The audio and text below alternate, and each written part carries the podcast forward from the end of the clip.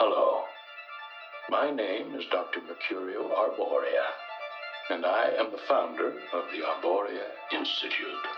Through our unique blend of benign pharmacology, sensory therapy, and energy sculpting, we can guide you to a new, better, happier you.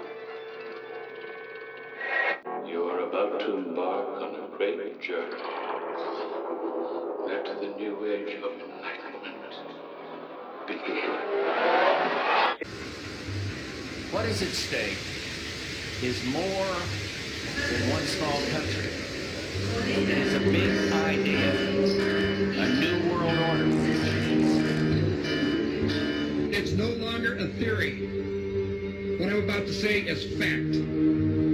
The secret organizations of the world power elite are no longer secret.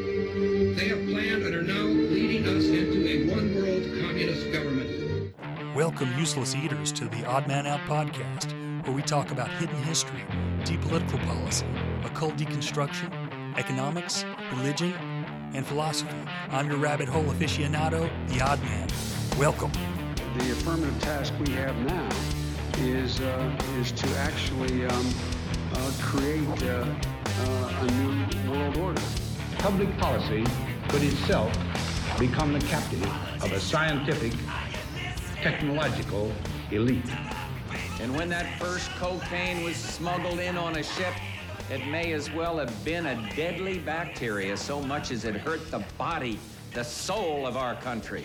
But take my word for it, this scourge will stop. And we believe that it can't be anything else than the works of the Satan that could have allowed the creation of this state of Israel that has been created in the land of Palestine. Why? Because there is no, no reason a legitimization of creating this land, the state of Israel, in the Torah. There is nothing to do with the Jewish religion that allows for us to steal a land from a people, to steal homes from a people, to uh, to uproot people from the homes who've lived eighteen generations. There's no legitimization to steal this land from the from the Palestinian people. And there is no legitimization at all in the Torah, mind you, of creating a so-called Jewish state. It happens to be that according to the Torah, the concept of having a Jewish state is forbidden even if the land would have been uninhabited. We would still be forbidden to have our, a Jewish state. And it is a fact that if you will go around the world to any Jewish community that is truly religious, that is a God-fearing community, that is, we'll call it very religious, whether it will be in New York, in the United States, New York is the center of very religious Jewry. Uh, you can go to Manhattan, just look across the Williamsburg Bridge, you will find the Jewish community that's the most co- large concentration of religious Jews. And there's not one Israeli flag there. They're all anti-Zionist. If you will go to, in Jerusalem, in Mea Shearim, in Kutz, or if you will go to London, Stamford Hills, which is the most, which is the religious community, the very religious community in London. I don't know if you can find maybe here and there a, f- a flag, an Israeli flag. Why?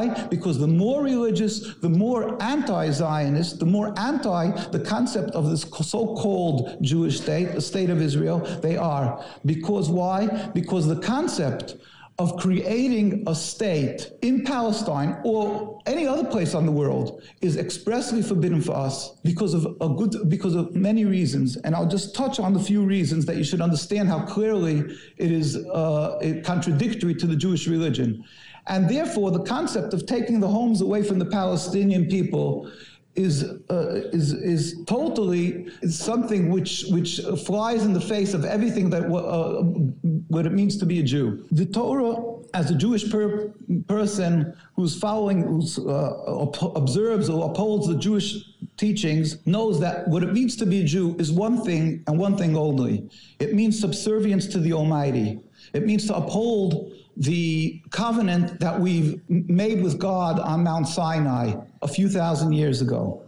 And this is what Judaism is: closeness to God, being subservient to Him, following His commandments, the concepts of godliness, one of our uh, concepts is that just as God is, Mahu Rachum, we say in Hebrew, Afatatei Rachum, just as God is compassionate, you must be compassionate, you must emulate God. And that is all what it means to be a Jew.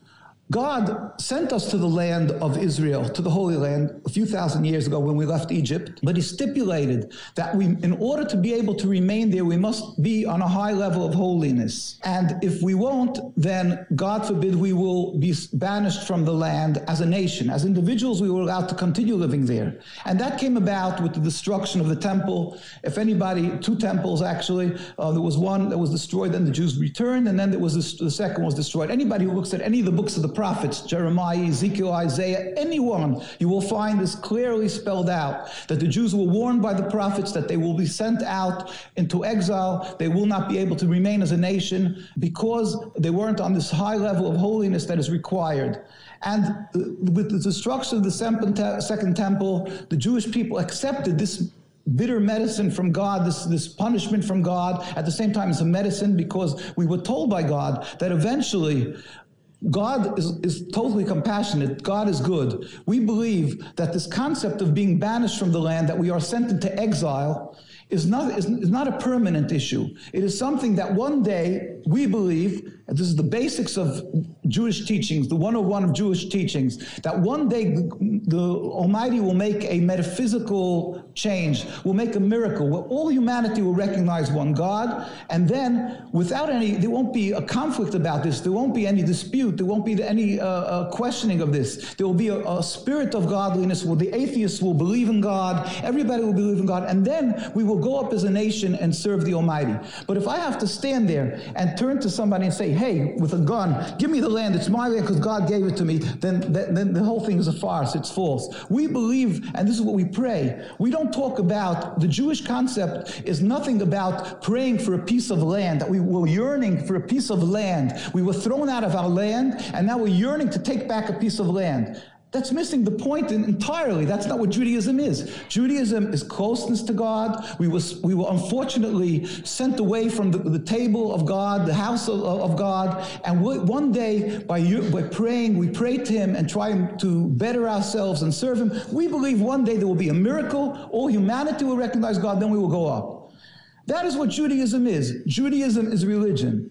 Zionism is a transformation into something entirely different. It's a transformation from religion into nationalism.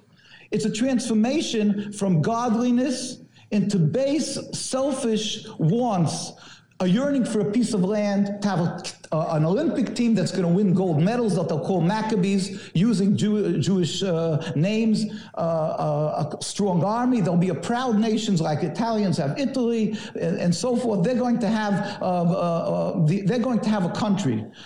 They, they, what they've done is they've taken they've taken the shell of what it means to be a Jew, the symbols of Judaism. They've taken the Star of David. They've taken all the, the outs, the out, the clothing, the outs, uh, the outside shell of Judaism, and they're claiming that this is what it means to be a Jew. But they're missing entirely the point of what it means to be a Jew. We say in our prayers constantly, "Mipnei chataenu galinu me'artzeinu," because of our sins we were sent into exile. And the solution is something entirely different. The solution is closeness to God.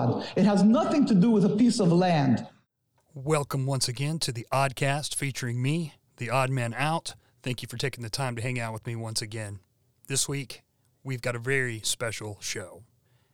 You could say that this show has been in the making for literally years. And what brought my attention to the subject we're going to be speaking about was an interview that I stumbled upon with Lord Rothschild, talking about how he and his family basically started the modern state of Israel. I had no idea about their influence, their part in all that. And so I began to study it, look into it, and I realized that, yes, they were very instrumental in creating the modern state. And since then, they've put a lot of money into government structures, museums, parks, and different things there over the years. And so they say, to see who rules you, find out who you're not allowed to criticize. And in the modern day, it's becoming more and more forbidden to criticize anything that the Israeli government does. And so you see people on both the left and the right behind these different laws and policies that are trying to make it completely illegal to criticize anything that anyone who is from Israel or who is Jewish says or does. And we're talking about businesses, we're talking about governments, and people don't realize that this is very dangerous. They want to make us think that it's racist to critique a policy of a government, a government, mind you, that receives three point eight billion dollars of U S taxpayer dollars every year, plus several other billion in loan guarantees. Now, I don't have to explain to anyone who's thinking clearly how dangerous that is. And I think that if one has the ability to kind of separate themselves from their emotions, then they will enjoy this series that I'm about to do. I know it's taking a risk. I know it's a sensitive issue. And it's been made to be way more sensitive than it should be because I am talking facts here. I'm talking policies. And most of the sources I'm going to be using are from Jewish researchers and authors. So you can't call it anti-Semitic. I know that that is a popular term used to shoot down anyone who has anything to say, but I'm not putting up with that. And I've told you guys, actually, I have a Jewish card myself because when my grandmother, who I never grew up around, passed away a few years ago, my brother and I figured out her maiden name was Rosenbaum. And she and her family fled Germany during World War Two. So there you go. And so we can talk about this issue without being racist, without being anti-Semitic. And like I said, I'm going to be using mostly Jewish sources. And we're going to get to the bottom of how the state was created. We're going to get to the bottom of the Zionist movement, who was behind it, who funded it. We're going to look at the quotes right from the leaders. And we're going to put all this together. And at the end of this series, I'm going to let you guys decide what you think. Because all I'm trying to do is expose the truth, expose hidden history. There's nothing racist about that. There's nothing anti-Semitic about that.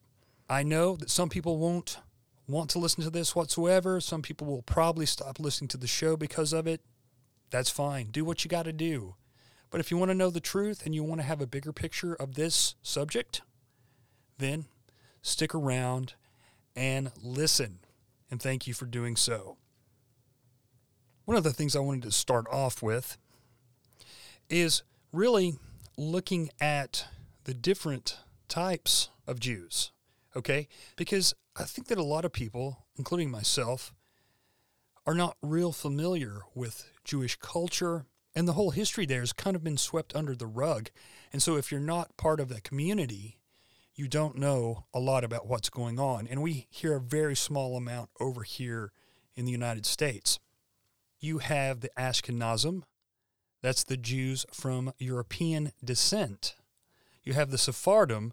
That's the Jews of Liberia, Hebrew, and Sephard, and the Spanish diaspora. You have the Mizraim, meaning Eastern or Oriental Jews, and then the Ethiopian Jews.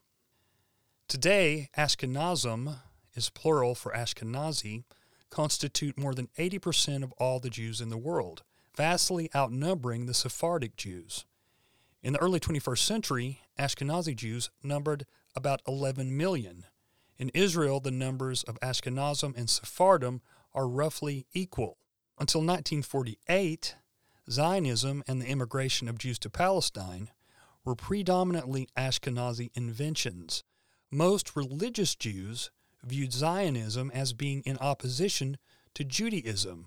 Hence, only Jews emancipated from their religious past could become Zionists. Professor Israel Shahak. Modern Jews may traditionally trace their ancestry to the Holy Land. But a new genetic study finds otherwise. A detailed look at thousands of genomes finds that Ashkenazim, who make up roughly eighty percent of the world's Jews, including ninety percent of those in America and half of those in Israel, ultimately come not from the Middle East, but from Western Europe, perhaps Italy. The result was very clear-cut, the author says. As reported online today in Nature Communications, more than eighty percent of Ashkenazi M T D N As had their origins thousands of years ago in Western Europe, during or before biblical times, and in some cases, even before farming came to that part of the continent some seventy-five hundred years ago. The closest matches were with M T D N As from people who today live in and around Italy. The results imply that the Jews can trace their heritage to women who had lived in Europe at that time. Very few Ashkenazi M T D N As could be traced to the Middle East. The results not only conflict with the Oster and the Behar results, but also with the widespread assumptions about Jewish identity. Jews have traditionally considered that the mother determines the ethnic identity of her children. If Jewishness is being defined as genetically descending from the Israelites through the maternal line, then many Ashkenazi Jews fail the test, according to this data. This is from science dot org. In an article from the Israeli news site Haaretz, it says here, Ashkenazi Jews are to blame for Israel's ethnic rift. Ashkenazi Zionism has always known how to foment trouble in order to continue holding the reins of power. Uri Avery is mistaken in his claim that the rift between the Ashkenazi and Mizrahi Jews developed immediately after the nineteen forty-eight War of Independence. He is also mistaken in his crude distinction between these two groups of Jews, which came, he writes, from the two great but very different cultures. Thus, in a few strokes of the keyboard, Avnery puts the cultures of Persia, Turkey, Arabia, Spain, and others into a single basket, and carries the basket of Ashkenazim on his own back. Ashkenazim refers to Jews of Eastern European origins, while Mizraim refers to the Jews of Middle Eastern or North African descent, including Sephardim, who were expelled from the Iberian Peninsula in the fifteenth century. Let us recall some forgotten facts. Even before the advent of Zionism, there were reports in eighteen seventy-four of fights between Jews in Paris. These spats were not between Hasids and Mitnagdim, or Orthodox and Reform Jews, according to an August twenty-ninth, eighteen seventy-four report in the Hebrew-language newspaper Hatzfera, but rather quarrels between Ashkenazim and Sephardim. When an attempt was made to unify the Sephardim and Ashkenazim and to establish a single synagogue that would follow the Ashkenazi liturgy, the Sephardi reaction was to stand their ground and refuse to leave behind the customs of their forefathers. True, Zionist movement was founded by Ashkenazim with various aspirations. The leaders of Zionism wanted to create a kind of Jew. The Sephardim, however, inhabited a different conceptual space. Echoes of this were heard at the Congress of Yugoslav Zionists in Belgrade on June thirteenth, nineteen twenty-four. The Hebrew-language newspaper Da'ar Hayam reported on discontent due to the typically harsh criticism expressed by Ashkenazim against Sephardim. Doctor Vida Kajan, a founder of the Esperanza Association of Sephardi Intellectuals in Vienna, spoke about the painful matters and discussed the differences between the Ashkenazim and the Sephardim. She said, "Our life, the life of the Sephardim, is very different from the life of the Ashkenazi Jews in various countries. Here in the Balkans, the Zionist movement is not considered the be-all, end-all of our national life," he stated.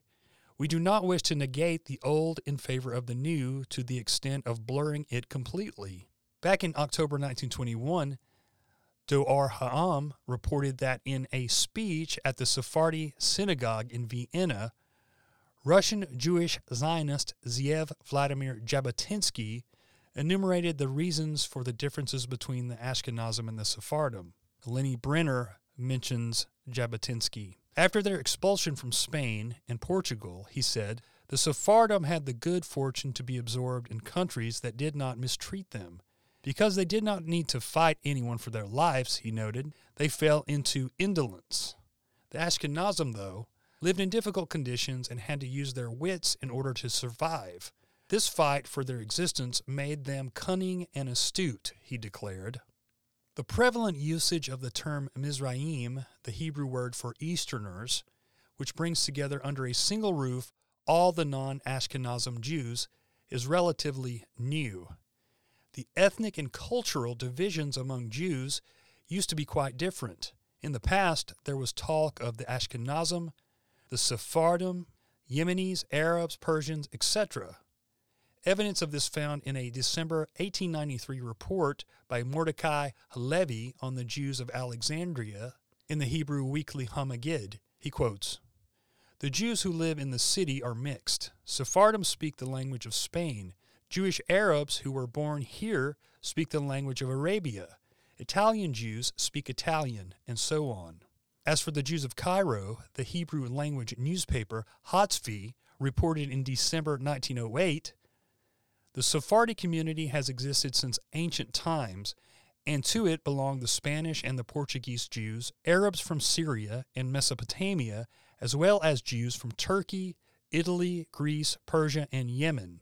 The Sephardi Jews," declared Kajan in his Belgrade speech, are, quote, "destined to play an important role in the policy of the lands of the East because we are Easterners, Mizraim, in our characteristics and can easily get along with Arabs, and these roles will not be able to be filled by others with all the necessary prudence."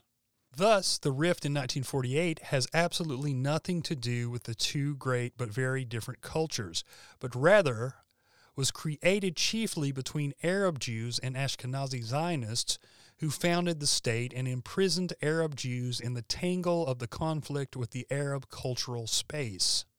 Finishing up here, this is the brother against brother war that the leaders of the Ashkenazi Zionism has always known how to provoke in order to continue holding the reins of power. Prime Minister Benjamin Netanyahu's war cry of "the Arab voters are going to the polls in droves" is only the tip of the iceberg of the real rift. Again, that's Haaretz, and that'll be in the show notes. So we went over the different types of Jews. Now let's go over the different types of religions in Judaism, shall we?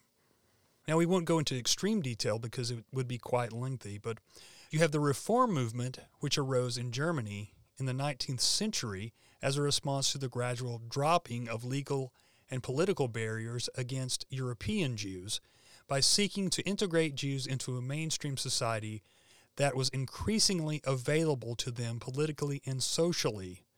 It abbreviated the liturgy, introduced prayers and sermons in the vernacular, and singing with organ accompaniment, and rendered dietary and Sabbath restrictions optional.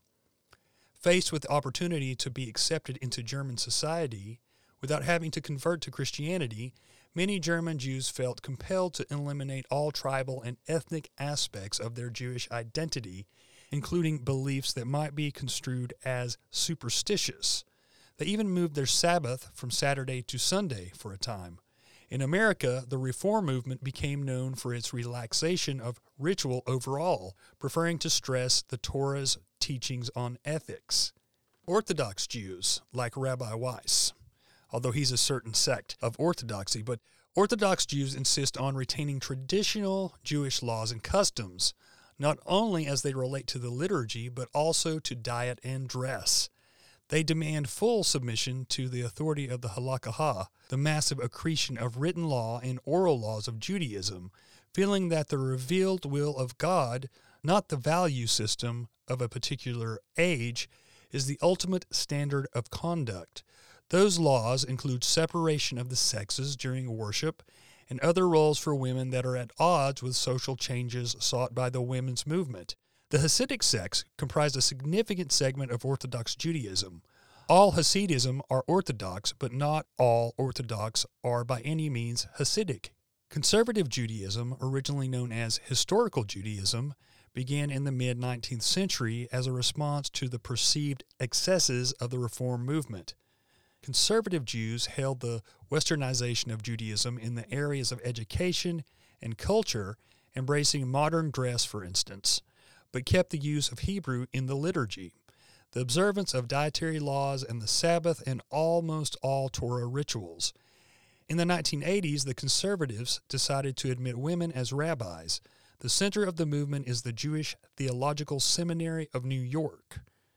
More American Jews are affiliated with the conservative synagogues than with the Reform or the Orthodox. Then you have Reconstructionist Judaism, which was founded in nineteen twenty-two in the U S by Rabbi Mordecai M. Kaplan, in an effort to adapt classical Judaism to the current ideas on science, art, and reason. Reconstructionists see Judaism as an evolving civilization rather than a religion, and reject the notion of personal deity, miracles like the parting of the Red Sea, and the whole concept of the chosen people. With only about sixty thousand members, it is a minor branch headquartered in Philadelphia, but it has strongly influenced Reform Judaism. Rabbi Kaplan performed the very first bat mitzvah, conferring on young women a religious rite of passage previously reserved only for Jewish males, but now commonplace among Reform congregations. He also began the Havurah movement, in which Jews meet in small groups to study and observe Jewish rituals. Recently, Reconstructionism has restored references in its prayer books to supernatural events that it had earlier excised as being unbelievable, but now accept on the level of myth.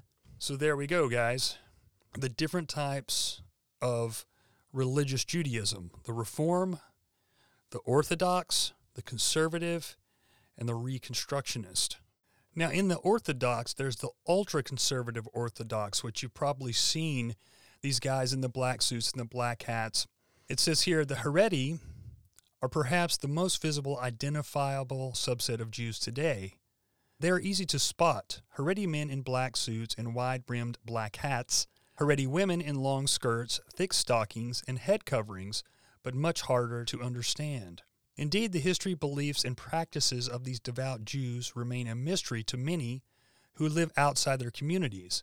The word Haredi is a catch-all term, either an adjective or a noun, which covers a broad array of theologically, politically, and socially conservative Orthodox Jews, sometimes referred to as ultra-Orthodox. What unites the Haredim is their absolute reverences for Torah, including both the written and oral law, as the central and determining factor in all aspects of life. Consequently, respect and status are often accorded in proportion to the greatness of one's Torah scholarship, and leadership is linked to learnedness. The Haredi phenomenon is relatively recent, though its precise origins can be difficult to trace. In the nineteenth century, with the spread of industrialization and urbanization, the barriers that once kept Jews out of European society were loosened. The consequent emergence of a new, more worldly kind of Jew prompted a defensive backlash, which led to the birth of an extremely conservative, anti-secular, isolationist expression of Judaism. Major Haredi leaders of this era included prominent Eastern European rabbinic figures such as Rabbi Chaim of Ohazin and Rabbi Yisrael Meir Kagan, also known as the Chofetz Chaim.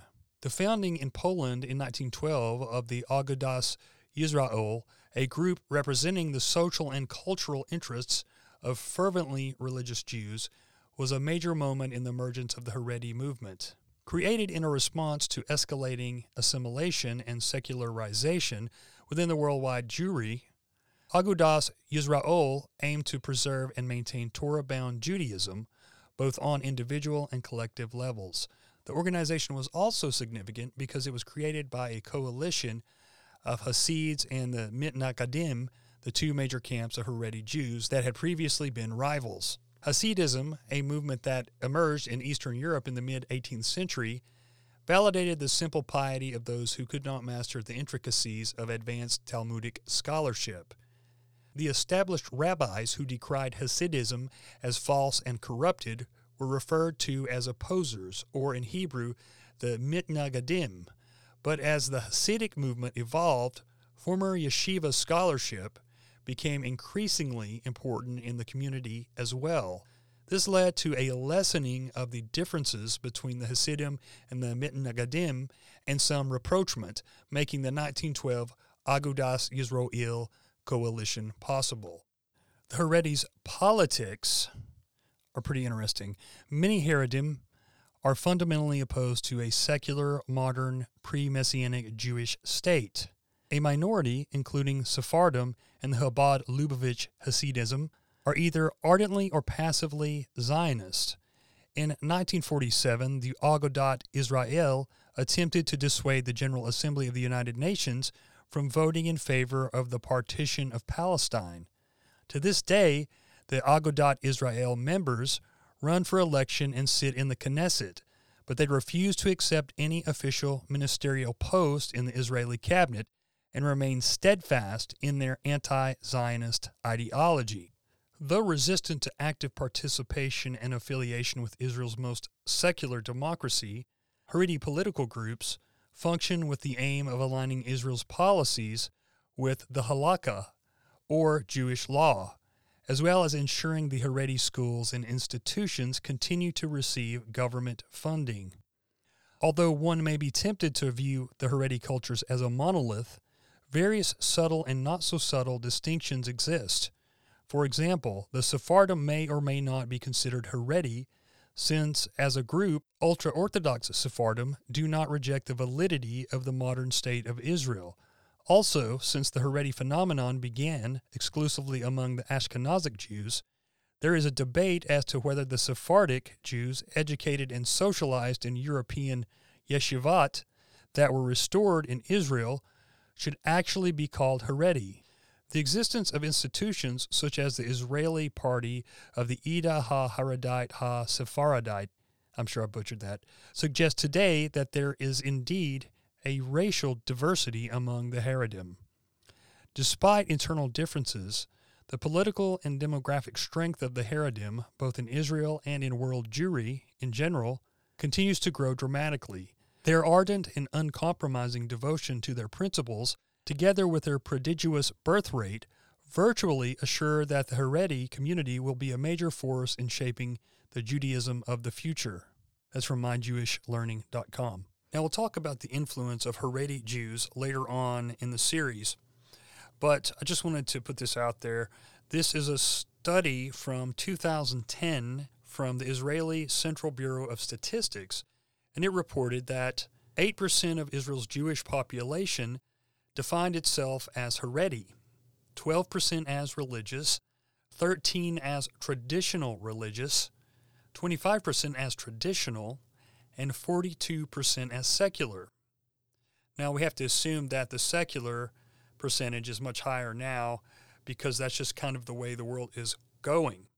And as I mentioned earlier in the series, Washington, our representatives, if you can even call them that anymore, on both sides, in a bipartisan fashion, sends about three point eight billion dollars of our tax dollars to Israel in aid and about eight billion dollars in loan guarantees. And, of course, we sell them millions of dollars worth of weapons and other trade deals.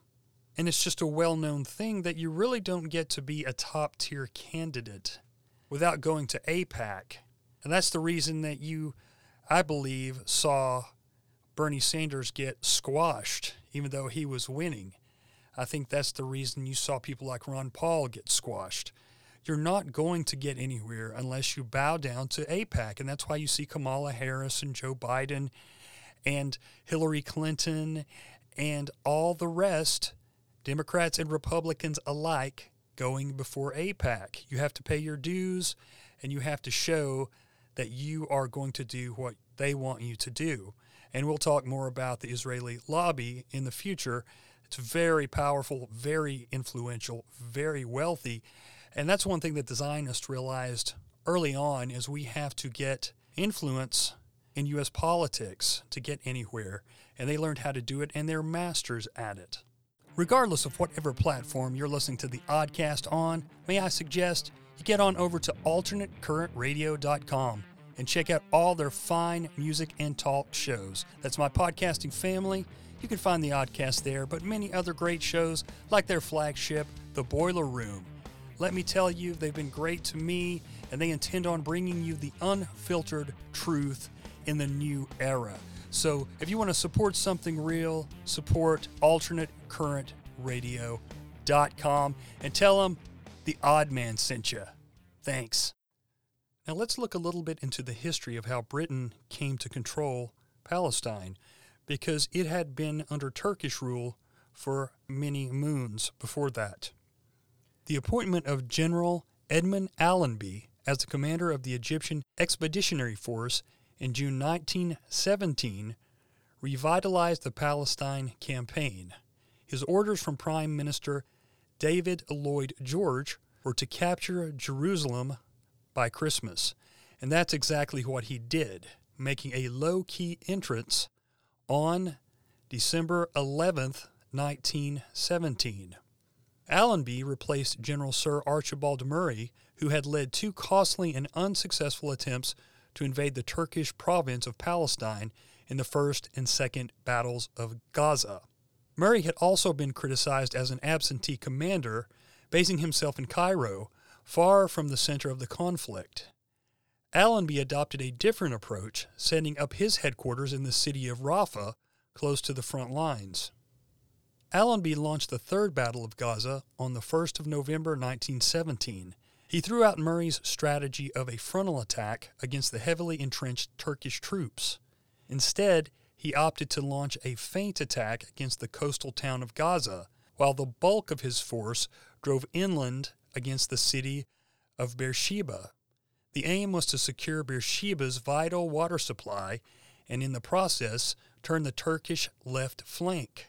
A daring charge by a brigade of Australian cavalry at dusk sent the defenders of Beersheba into retreat, leaving the Allies in possession of the critical wells and the Turkish left flank exposed to further attacks. Next, Allenby pushed on to Jerusalem. He launched his first attack against the city in mid-November, but it stalled due to a lack of artillery support and ineffective supply lines. Allenby was better prepared when he launched his second attack against Jerusalem, which began on the seventh of December. This time, he had his supply line secured. He attacked from the south of the city rather than through the Judean mountains so that supplies could be moved easily along the road to Ramleh. This plan did, however, mean that he would be attacking the city's strongest defenses. When the attack came, the Allies expected to encounter a determined defense. In fact, they found the morale of the Ottoman defenders had been broken, and the city was abandoned after just one day of fighting. On December eleventh, Allenby entered the city. He recognized the religious importance of Jerusalem and so chose to enter on foot. This respectful entrance contrasted sharply with the arrival of Kaiser Wilhelm the Second in eighteen ninety-eight, who rode into the city on a white horse and was viewed as arrogant by the residents. Now, obviously, that was kind of the candy-coated, cookie-cutter explanation of the Brits going into Palestine. But let's look a little bit about perhaps why they decided to do that. Here from Alison Ware's book, Against Our Better Judgment, The Hidden History of How the U S Was Used to Create Israel. She explains that and a lot of other things. And one of the great things about this book, half this book is footnotes and references. So she documents where she got every quote, all the information, and it leads you to other books, historical books that a lot of times are hard to find, you're going to pay through the nose for. But at least she gives you the sources so you can investigate this really big, layered subject yourself. She says here on page sixteen, from the very beginning of their movement, Zionists realized that if they were to succeed in their goal of creating a Jewish state on land that was already inhabited by non-Jews, they needed backing from one of the great powers. They tried the Ottoman Empire, which controlled Palestine at the time, but were turned down, although they were told that Jews could settle throughout other parts of the Ottoman Empire and become Turkish citizens. They then turned to Britain, which was also initially less enthusiastic. Famous English Middle East experts, such as Gertrude Bell, pointed out that Palestine was Arab and that Jerusalem was sacred to all three major monotheistic faiths. Future British Foreign Minister Lord George Curzon similarly stated that Palestine was already inhabited by half a million Arabs who would not be content either to be expropriated for Jewish immigrants or to act merely as hewers of wood and drawers of water for the latter. However, once the British were embroiled in World War One, and particularly during nineteen sixteen, a disastrous year for the Allies in which there were sixty thousand British casualties in one day alone, Zionists were able to play a winning card. While they previously had appealed to religious or idealistic arguments, now Zionist leaders could add a particularly powerful motivator, telling the British government that Zionists in the U S would push America to enter the war on the side of the British if the British promised to support a Jewish home in Palestine afterwards. This is kind of one of the missing pieces of the puzzle, at least it was for me. In nineteen seventeen, British Foreign Minister Lord Balfour issued a letter to Zionist leader Lord Rothschild. Known as the Balfour Declaration, this letter promised that Britain would view with favor the establishment in Palestine of a national home for the Jewish people and use their best endeavors to facilitate the achievement of this object. The letter then qualified this somewhat by stating that it should be clearly understood that nothing shall be done which may prejudice the civil and religious rights of existing non-Jewish communities in Palestine. The non-Jewish communities were ninety-two percent of Palestine's population at the time. Vigorous Zionist immigration efforts having slightly expanded the percentage of Jews living in Palestine by then. The letter, while officially signed by British Foreign Minister Lord Balfour, had been in the process for two years and had gone through a number of edits by British and American Zionists and British officials. As Zionist leader Nahum Sokoloff later wrote, "Every idea born in London was tested by the Zionist organization in America, and every suggestion in America received the most careful attention in London." Go back to the very first episode I did by myself on the Pilgrim Society. You'll realize that the Pilgrim Society, one of their main goals at the time was to bring America into World War One, and they were putting a lot of money, time, and effort into doing just that. And they won. They were able to do it. Sokoloff went on to write, "The British Zionists were helped, above all, by American Zionists. Between London, New York, and Washington, there was constant communication, either by telegraph or by personal visit. And as a result, there was perfect unity among the Zionists of both hemispheres. Sokoloff particularly praised the beneficent personal influence of the Honorable Louis D. Brandeis, Judge of the Supreme Court." The final version of the declaration was actually written by Leopold Amery, a British official who, it came out later, was a secret and fervent Zionist. It appears that the idea for such a declaration had been originally promoted by Parushim founder Horace Colin. Jewish author Peter Grose reports, "The idea had come to the British from an unlikely source. In November nineteen fifteen, long before the United States was involved in the war, the fertile brain of Horace Colin had come up with the idea of an Allied statement supporting in whatever veiled way was deemed necessary Jewish national rights in Palestine." Gross also said, "Colin's idea lit a spark of interest in Whitehall." While the Balfour Declaration was a less than ringing endorsement of Zionism, Zionists considered it a major breakthrough because it cracked open a door that they would later force wider and wider open. In fact, many credit this as a key factor in the creation of the modern state. Now, you heard me talking about Supreme Court Justice Louis Brandeis, who was a fervent Zionist, and he had the ear of Woodrow Wilson. It's well known. There's been books written about it. He was linked up a little bit later with another Supreme Court Justice, Felix Frankfurter, another Zionist. And these guys were actually in a secret society coming out of Yale called the Parushim, which you heard me also mention. Let's look a little bit at how this was a huge influence in getting the U S to also support the modern state of Israel. In nineteen twelve, Jewish American attorney Louis Brandeis, who was to go on to become a Supreme Court justice, became a Zionist. Within two years, he became head of the International Zionist Central Office, newly moved to America from Germany. While Brandeis is an unusually well-known Supreme Court justice, most Americans are unaware of the significant role he played in World War One and of his connection with Palestine. Some of his work was done with Felix Frankfurter, who became a Supreme Court justice two decades later. Perhaps the aspect of Brandeis that is least known to the general public, and often even to academics, is the extent of his zealotry and the degree to which he used covert methods to achieve his aims. While today, Brandeis is held in extremely high esteem by most all Americans, there was significant opposition at the time to his appointment to the Supreme Court, largely centered on widespread accusations of unethical behavior. A typical example was the view that Brandeis was a man who has certain high ideas in his imagination, but who is utterly unscrupulous in the method in reaching them. While today, such criticisms of Brandeis are either ignored or attributed to political differences and or anti-Semitism, there is evidence suggesting that such views may have been more accurate than Brandeis's partisans would like. In nineteen eighty-two, historian Bruce Allen Murphy, in a book that won a Certificate of Merit from the American Bar Association, reported that Brandeis and Frankfurter had secretly collaborated over many years on numerous covert political activities, and Zionism was one of them.